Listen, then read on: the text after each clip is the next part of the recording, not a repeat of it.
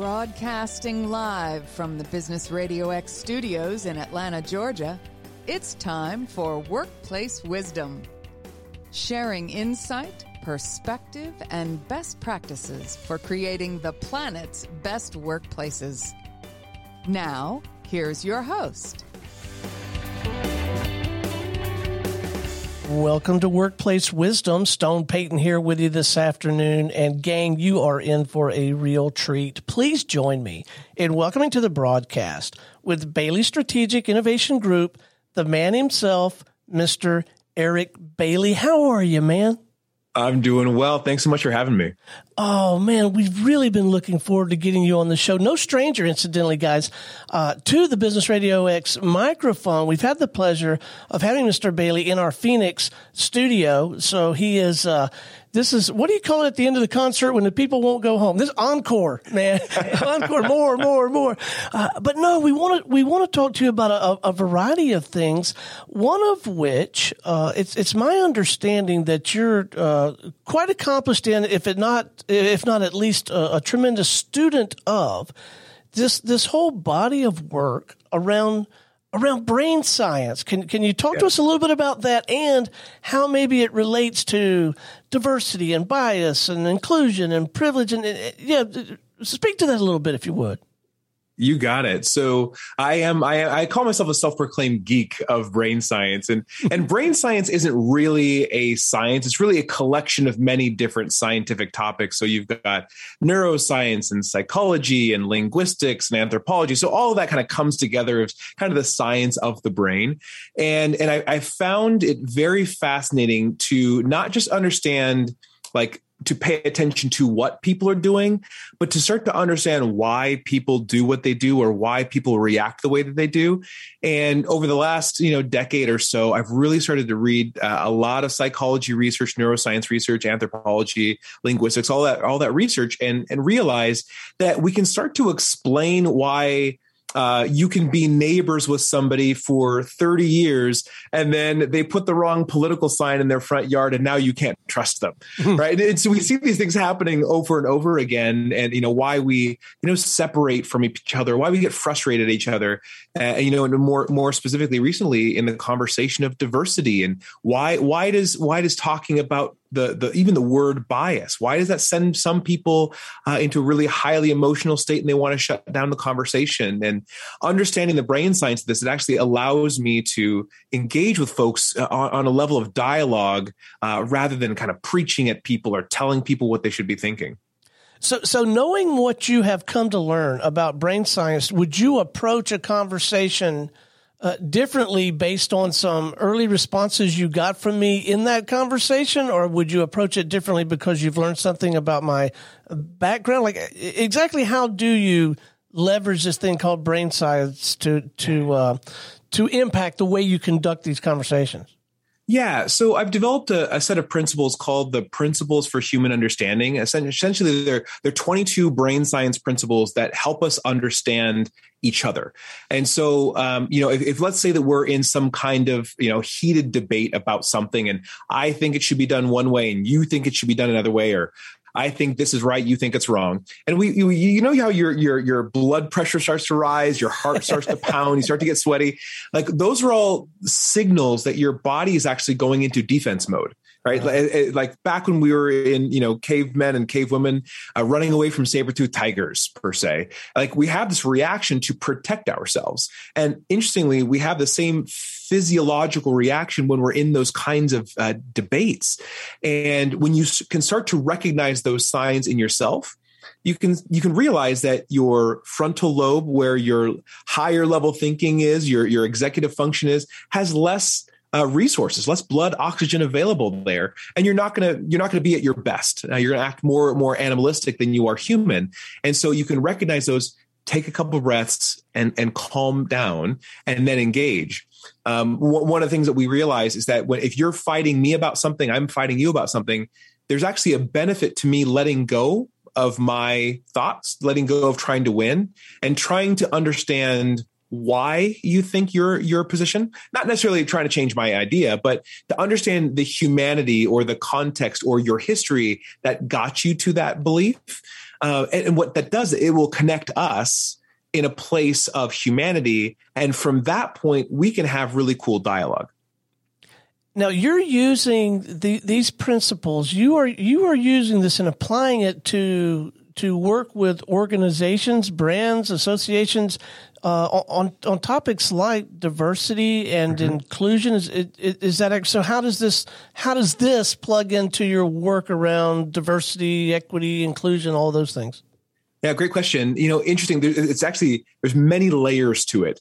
So, so at the first layer, there's a, a colleague of mine uh, out of Harvard. His name is Frank Dobbins, and he's written a series of, of articles and studies about why you know quote unquote diversity training doesn't work, and and the main reason is because people will associate a quote unquote diversity training with some problem. So if you're telling me I have to go to diversity training, you're telling me that I'm a racist or a sexist uh. or a ageist or whatever, some kind of some kind of you're accusing me of being a bad person. And so people will actually walk into these sessions with with like they're already on the defense, right? They already resent you for sending them to, to, to training. And so what we do is at the very beginning we we we clear all of that out wait we're not here to tell you you're wrong and all of these words that you think mean that you're a bad person they actually don't mean that we kind of redefine the word bias we redefine you know systemic discrimination we redefine all of these things so that people can truly understand what they mean and so you know how how we understand brain science we know when people are getting defensive, they're not going to be open to listening. And so, how can you make them feel safer in dialogue? How can you make, make them feel safer in conversation? And then the other layer of it is all of these principles of brain science are fundamental communication principles. And so you can understand when someone gets frustrated, they're going to behave in this way. When someone feels hurt, they're going to behave in these ways. And so you can recognize when they're happening and say, oh, this is not my intention here of this communication let me pause apologize empathize and restart and when you when you kind of layer it all together you end up having really meaningful and powerful conversations. All right so let's back up a little bit um, and and think through this there's this fundamental um, assertion or principle in place here and i want to test it with you and get your take on this. Are, that organizations that uh, are more diverse or at least identify as more diverse that, that they really are uh, that that equips them to to outperform their competitors. Is that accurate? Is that what people think? And is that is that the why? Is that why you're doing this work? Um, it's not necessarily the why. That is a result that we see. Um, so we see that organizations that are that have a better representation across many different uh, uh, categories, um, um descriptor categories, you find that people feel that they belong and and I don't know if you know that right now, kind of in, across North America, uh, people in the workplace are reporting being more lonely than they ever have been. Now, this uh-huh. this is this is actually research that comes from before the pandemic, before people huh. were actually socially isolating, but being more more alone, feeling uh, identifying feelings of loneliness, and so the reason that's happening is because we aren't engaging with each other as much as we used to in conversation. We're spending more time staring at our devices. Uh, mm-hmm. we're, we're, kind of separating ideologically, um, you know, and we're working at our cubicles. And then when we go home, when we're supposed to engage with people, we open up our laptops or our iPads and we focus on those things as well. And so when you when you really start to think about how belonging will impact someone's work work uh, output well, if I feel like I belong, I'm less worried about not belonging. And so I'm more focused on getting the work done I need to get done. If I feel like I'm connected better with, you know, my 10 closest peers, then I'm more likely to be collaborative. And if I run into some problem, I've got nine other people that I know can help me solve the problem unfortunately, a lot of times people are struggling through problems on their own because they're too embarrassed to ask for help. And when that happens, I mean, they'll eventually get to some solution, but may not be the best solution. It may take 10 times as long to get there.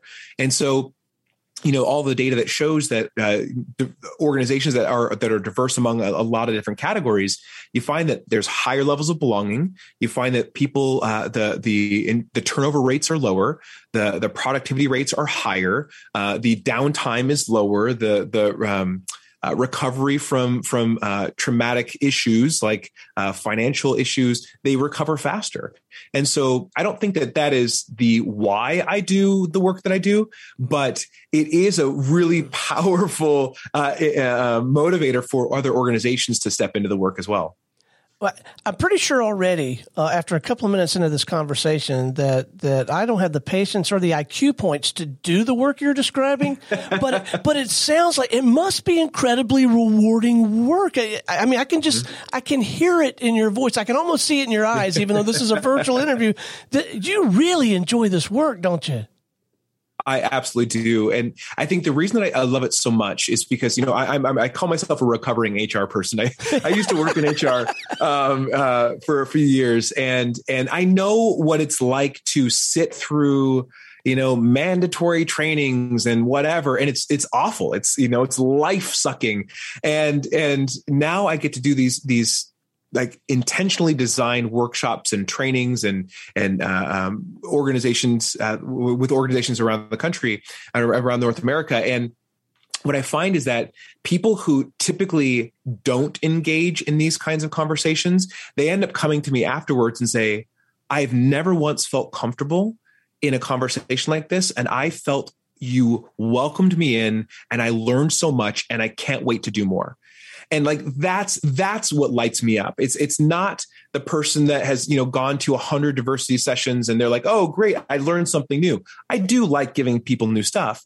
but i like welcoming more people into the conversation because if we're you know we're talking about inclusion well, wouldn't it be great if everyone felt included in the conversation about inclusion? and every every uh, every time I do this, I get at least one email from somebody. You know, sometimes it's a couple of paragraphs. Sometimes one person, you know, is a three page email, and she said, you know, thank you. Here are some issues I've always run into, and you dismantled all of them, and I'm seeing the world differently now. Thank you and like that's that's what speaks to me. If i can help someone take one step forward if i can help an organization take one step forward then then i'm definitely doing doing my best work. Uh, so i gotta ask how how does the whole sales and marketing thing work for a firm like yours? Is this topic just so central right now and you've been at it a while and your phone is ringing? Or even now do you still have to go out and try to uh, or someone on your team go shake the bushes a little bit and say hey, this is important work and we do it and we'd like to talk to you about doing it with you. Uh, yeah. How does that work? Well, in, interesting. I'm very, I'm very privileged, very blessed to, um, not have to to to run out and ask um nice. my i think the, the response i've gotten uh you know i started my company ex- i think exactly five years ago six years six years ago uh this uh this week um but I started my company and I, my work, my style, my delivery, my impact is unique enough. Like people have never seen anything like this that as soon as they're done, if they, if they see me at some conference speaking or running some workshop speaking, they run out and tell other people about it like you have to talk to this guy and so so you know the entire span of my business i've really just grown organically through referrals. And um, people say i need you to speak at this conference and i'm happy to do it. And oftentimes they'll pay me to do that. And so then i go out and i speak and then you know five people who sat in the audience then call me up and say i want you to do this for my organization. So kind of i kind of get paid to do my marketing which is which is a, a benefit.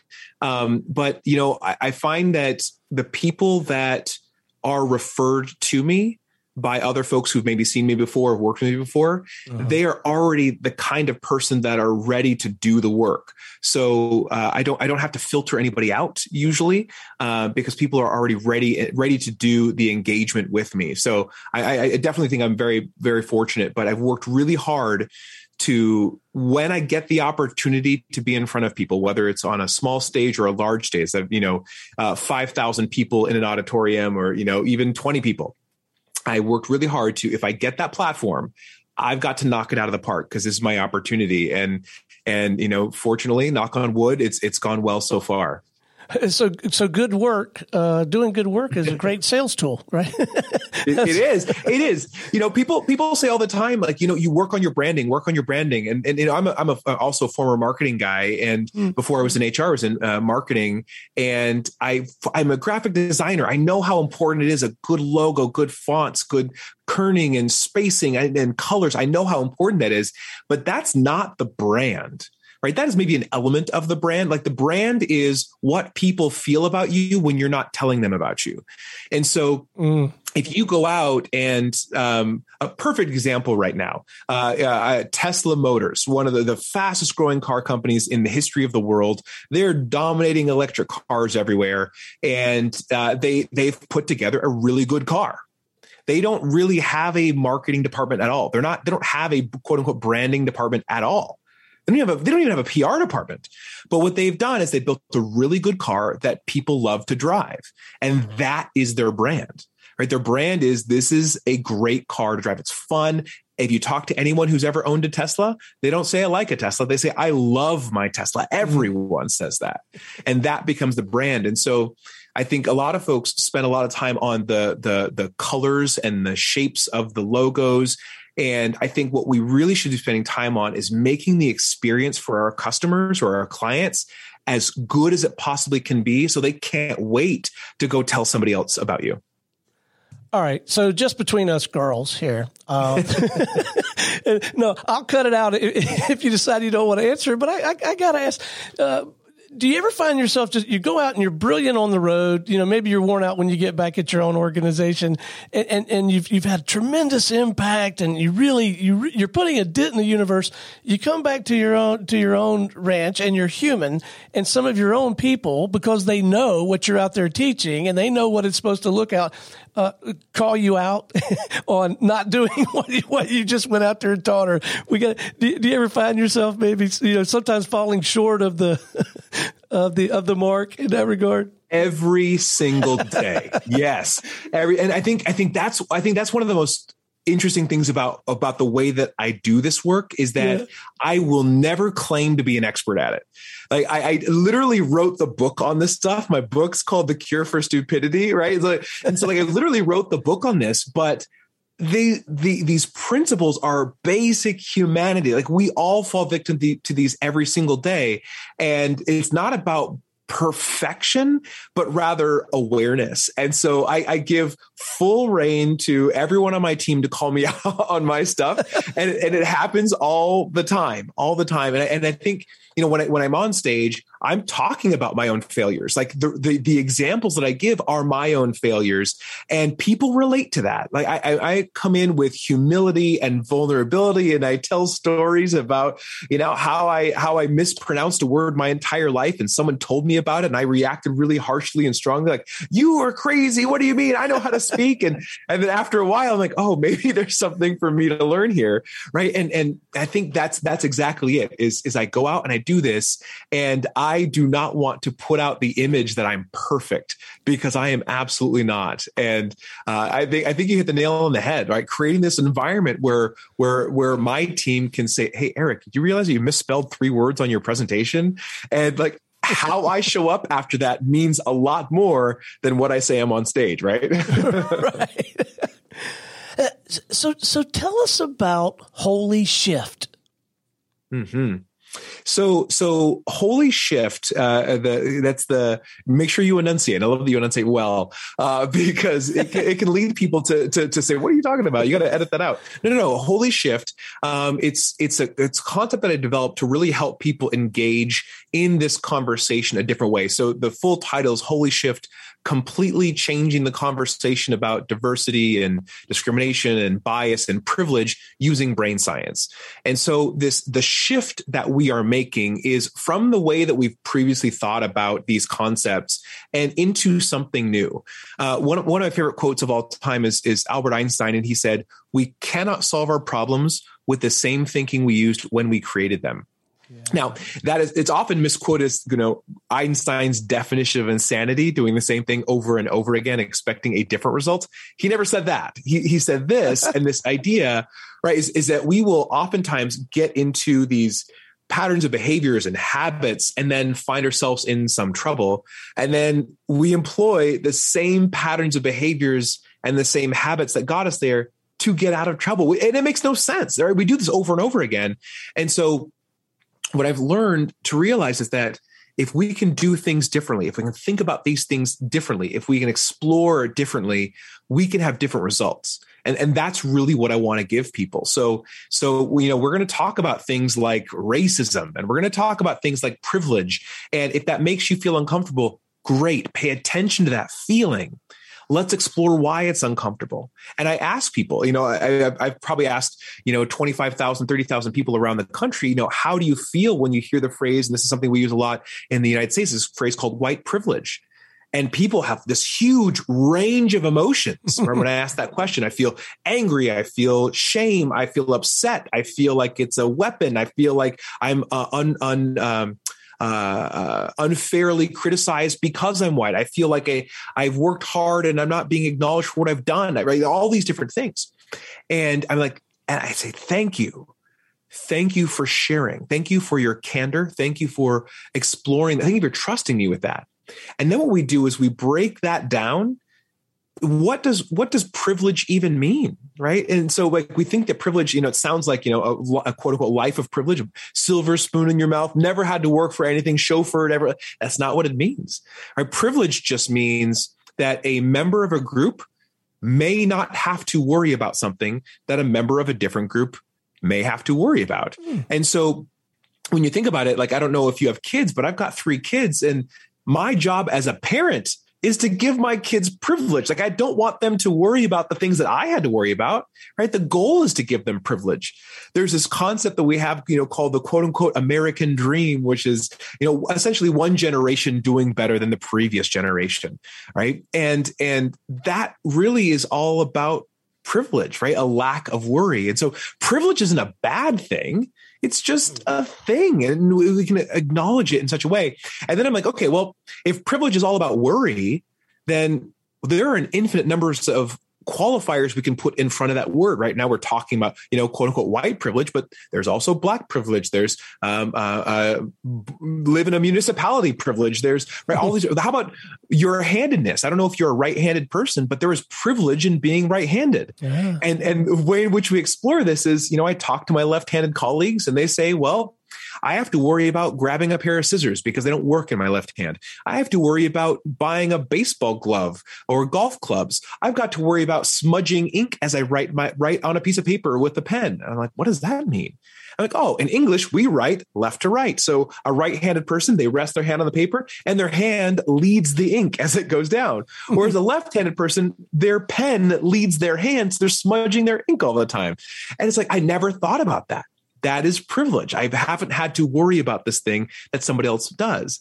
And when we get there, it's like, oh, privilege isn't a bad thing, right? It's not saying I'm I'm a bad person because I'm right-handed. No, it's it means that I have this opportunity for empathy for somebody that might be going through something that that I don't and that's that's the real conversation where we get to.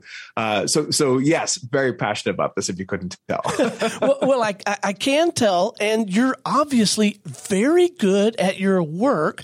I'm a middle aged white guy. I've always, mm-hmm. up until now, I got to tell you, you've reframed it for me. I have bristled with this idea of white privilege. I'm extremely mm-hmm. blessed. I make a very comfortable living doing some really cool work, but uh-huh. it hasn't all been a downhill skate. I really did put in, you know, my 10,000 hours, but yes. you've reframed the term in such a way that I am I'm going to be so much better at dinner talking about or the next time this topic comes up. and in fact rather than try to skirt around it or scoff I might even bring it up. So yes. man you, you, you earned your keep today man. You,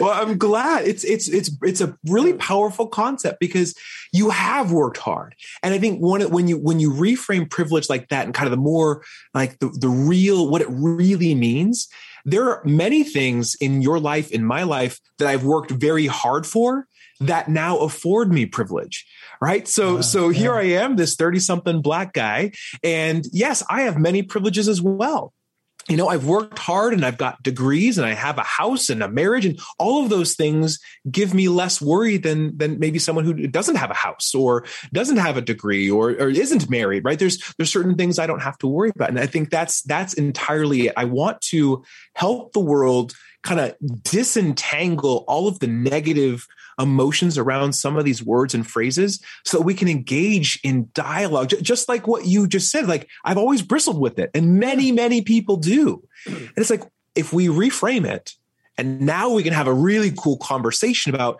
oh, what, given there's an infinite number of privileges, what are some privileges we have?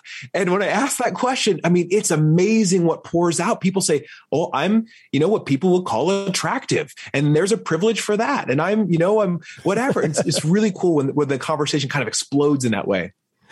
So, uh, uh, can't we extend this to talk about uh, recruitment and selection? The idea of a diverse hire, the the things we should focus on as we create a a, a structured uh, something with some rigor around how we approach uh, recruiting and selecting people and ensuring this um, this this element of, of diversity. It, it extends to those topics, right? Absolutely, absolutely. I think diversity in in hiring and HR is is probably one of the Mm-mm. I'm going to ch- challenge my words here. I want to say the easiest. Uh, it's not easy. It's probably one of the first things we should be doing uh, because if you look at if you look at your workplace, uh, very often you can see the fingerprints of bias in hiring, right? You have uh, at certain levels of your organization, they're mostly men. You have uh, mostly certain races at different levels of the organization. And so it's probably not a good representation of the folks that live in or work in around you. And, and again, bias, one of those words, bias is not bad right? It can lead to some bad outcomes, but bias by itself is not bad. I think what we want to do is we want to understand what our biases are, right? For for many folks across across the kind of the Western world, is we have a preference for lighter skin. We have a preference for taller people. We have a preference for, um, you know, uh, male people. We have all these kind of preferences when it comes to looking for expertise. Uh, we have a preference for people that we like hanging out with. Right? You know, if you're in a hiring situation with somebody and you have a great conversation because you can connect on a lot of different levels, you're more likely going to want to work with them. And so if you had to hire someone who have the same credentials, wouldn't you prefer to hire someone that you had a great conversation with rather than someone who was awkward? Most likely, yes. Right. But that's that's a bias. And so one of the things that we're working with with organizations around the country is helping them to see where those biases may be and then call them out and say, you know, I, I notice that every time I hire, I see these kind of patterns. Nothing wrong with that, but I just want you to be aware of it. Kind of partner in hiring. Um, and as we start to talk about these things, you know, we see people doing all kinds of really fantastic interventions, like let's do blind uh, blind uh, um, uh, uh applications so let's, you know, they'll enter in their demographic information for sure, but then let's strip that out. We don't know their name, huh. what school they went to, where they went, or we know where they live. And let's just evaluate it kind of like was the TV show The Voice, right? right. And just evaluate on the things we actually care about. Or uh, there was this really interesting uh, study that was done on uh, uh hiring for uh, the symphony. And there's this really interesting thought that males are better at playing uh, uh, symphony instruments, string instruments, cello and, and, and viola and whatnot. And they they did a, a test and they started having people play their pieces or their their uh, audition pieces behind a screen. Uh, behind a curtain, so you couldn't see who it was, male or female. You couldn't see the shape of anybody, and they found that the rate of female uh, cellists increased significantly. Wow! Because people would, oh, I don't, I don't have a bias. Well, maybe we do. And so when you slowly start to think about what you can do to just evaluate it, it might give you some really interesting insights. And uh, the, the thing that I need people to realize is that bias is not bad, right? If we acknowledge I have this bias, it's not a bad thing, right? You just want to start right. talking about this is the way that I've seen the world my entire life. And, you know, the way that our brains work, we want to expect the way we've always seen it to be the way it's going to be in the future. That's it's it's a, a, a tool to our benefit to do that. But we have to identify, hey, this is what this may be what's going on. I want you to know. All right. So in, in a moment, before we wrap, I'm going to make sure that our listeners know how to get in touch with you or someone on your team if they want to talk about these topics. I'm going to make sure uh, that they can access the, the book.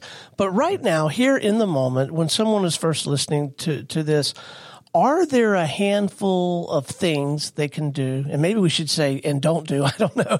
But just what, what, are what are some things that you know before you before we engage you or before we read you book your book that maybe we should go back to the shop and start and start working on? Just just some some small moves. Are there do you have some counsel in that regard Absolutely. I think uh, before before you bring it to work, the first thing I want to challenge everybody to do is the next time you're in some kind of debate, whether it's about politics or about what to eat for dinner, right? I don't I don't care what the debate is. The next time you're in some kind of debate, instead of trying to prove them wrong, or instead of trying to make your point, I want you to stop and I want you to say these words to them. Why are you so passionate about your position? Now, what that does is it puts you in a place of what, what I call radical curiosity. And the space of radical curiosity, so so that that phrase, that question is is intentionally designed for a couple of reasons. One, you say, you know, your position. So you're acknowledging I have a position. You have we're acknowledging that difference. But then you say the word passionate. And passion is is associated with strong emotion but more accurately, it's a positively charged strong emotion. So you could say, you know, why are you so obsessed with getting your way? I mean, it kind of gets at the same thing, but it's not the same thing, right? And so you say, why are you so passionate about your position? Now, when you kind of look at the whole thing, you're asking a why question, not a what or a how question. So you're not saying, prove to me why you're right. Give me more facts and figures and data. What you're actually asking them is what is underneath, what is driving you? And when you get to that level, it actually puts you in a place of trying to understand their humanity. I've got a colleague actually a family member uh, it's a loose family it's like my mom's new husband's sister's new husband right? And we're we're we're we're diametrically opposed on many political issues. And we are you know both very intelligent people and we're you know we we battle back and forth you know trying to trying to prove each other wrong. And we we at one point a couple of years ago we just stopped we stopped that kind of that fight. And and we asked this question of each other. And and i asked him and i said you know why are you so passionate? And he explained this history of working in the fbi and this history of of working or, or, or being a, a sailor in the navy. All of these experiences that i have never had and will never have it provided this really complex tapestry of what brought him to his his position. And all of a sudden i saw this really complex and beautiful humanity. Now i didn't come to the same conclusion but i understood him in a, in a way I never had before. And that, that allowed us to have different kinds of conversation. So it's, it's not about like changing their mind or changing your mind, but rather getting to a place where you understand each other. Like, I don't know if you've ever, ever been like fully understood by somebody you're talking with. Like, it feels really good. You feel connected to them and you feel seen. And, and I think that if we can give more people around us that experience of being seen and heard and understood, it'll it'll it'll it'll deconstruct a lot of these issues that we're dealing with right now. Wow, so well said. Why are you so passionate about your position? I man, you have you have so well equipped me for my next half a dozen conversations. This is why, guys. This why everybody should have a radio show. You get to interview people like Eric. They're smart. They're passionate. They're they're happy to share stuff with you. Uh, oh man, this is so much fun. I could talk with you all afternoon, but I really can't. uh, but we we we got to do this again sometime. Time but for now, let's do make sure that our listeners uh, have some points of contact, whatever you feel like is appropriate, whether it's LinkedIn, email, website. Uh, but I want to make sure they can get in touch with you, uh, and let's also make sure they know how to get their hands on the on the book that you that you mentioned. Absolutely. So, so you can find me on most social platforms as Eric M, as in Michael Bailey. Uh, I, I, I used to go by Eric Bailey, but there's actually another incredibly handsome black former athlete speaker named Eric Bailey, uh, based in Australia. So uh, when I wrote my book, I actually I was getting his emails, so I had to actually add the M in there for my pen name. So now my professional name is Eric M Bailey. Um, but you can find me, you know, Eric M Bailey on on Facebook, on Instagram, on LinkedIn. I'm very active on LinkedIn, on Twitter, um, uh, or you can just visit my website, which is ericmbailey.com. Um, you can find the book there. The book is called The Cure for Stupidity Using Brain Science to Explain Irrational Behavior. And, and it's, it's fun giving that book as a gift because people always have a fun reaction to it. Like, are you trying to tell me something? Um, because like, oh, there, here's the cure. I gave you the cure.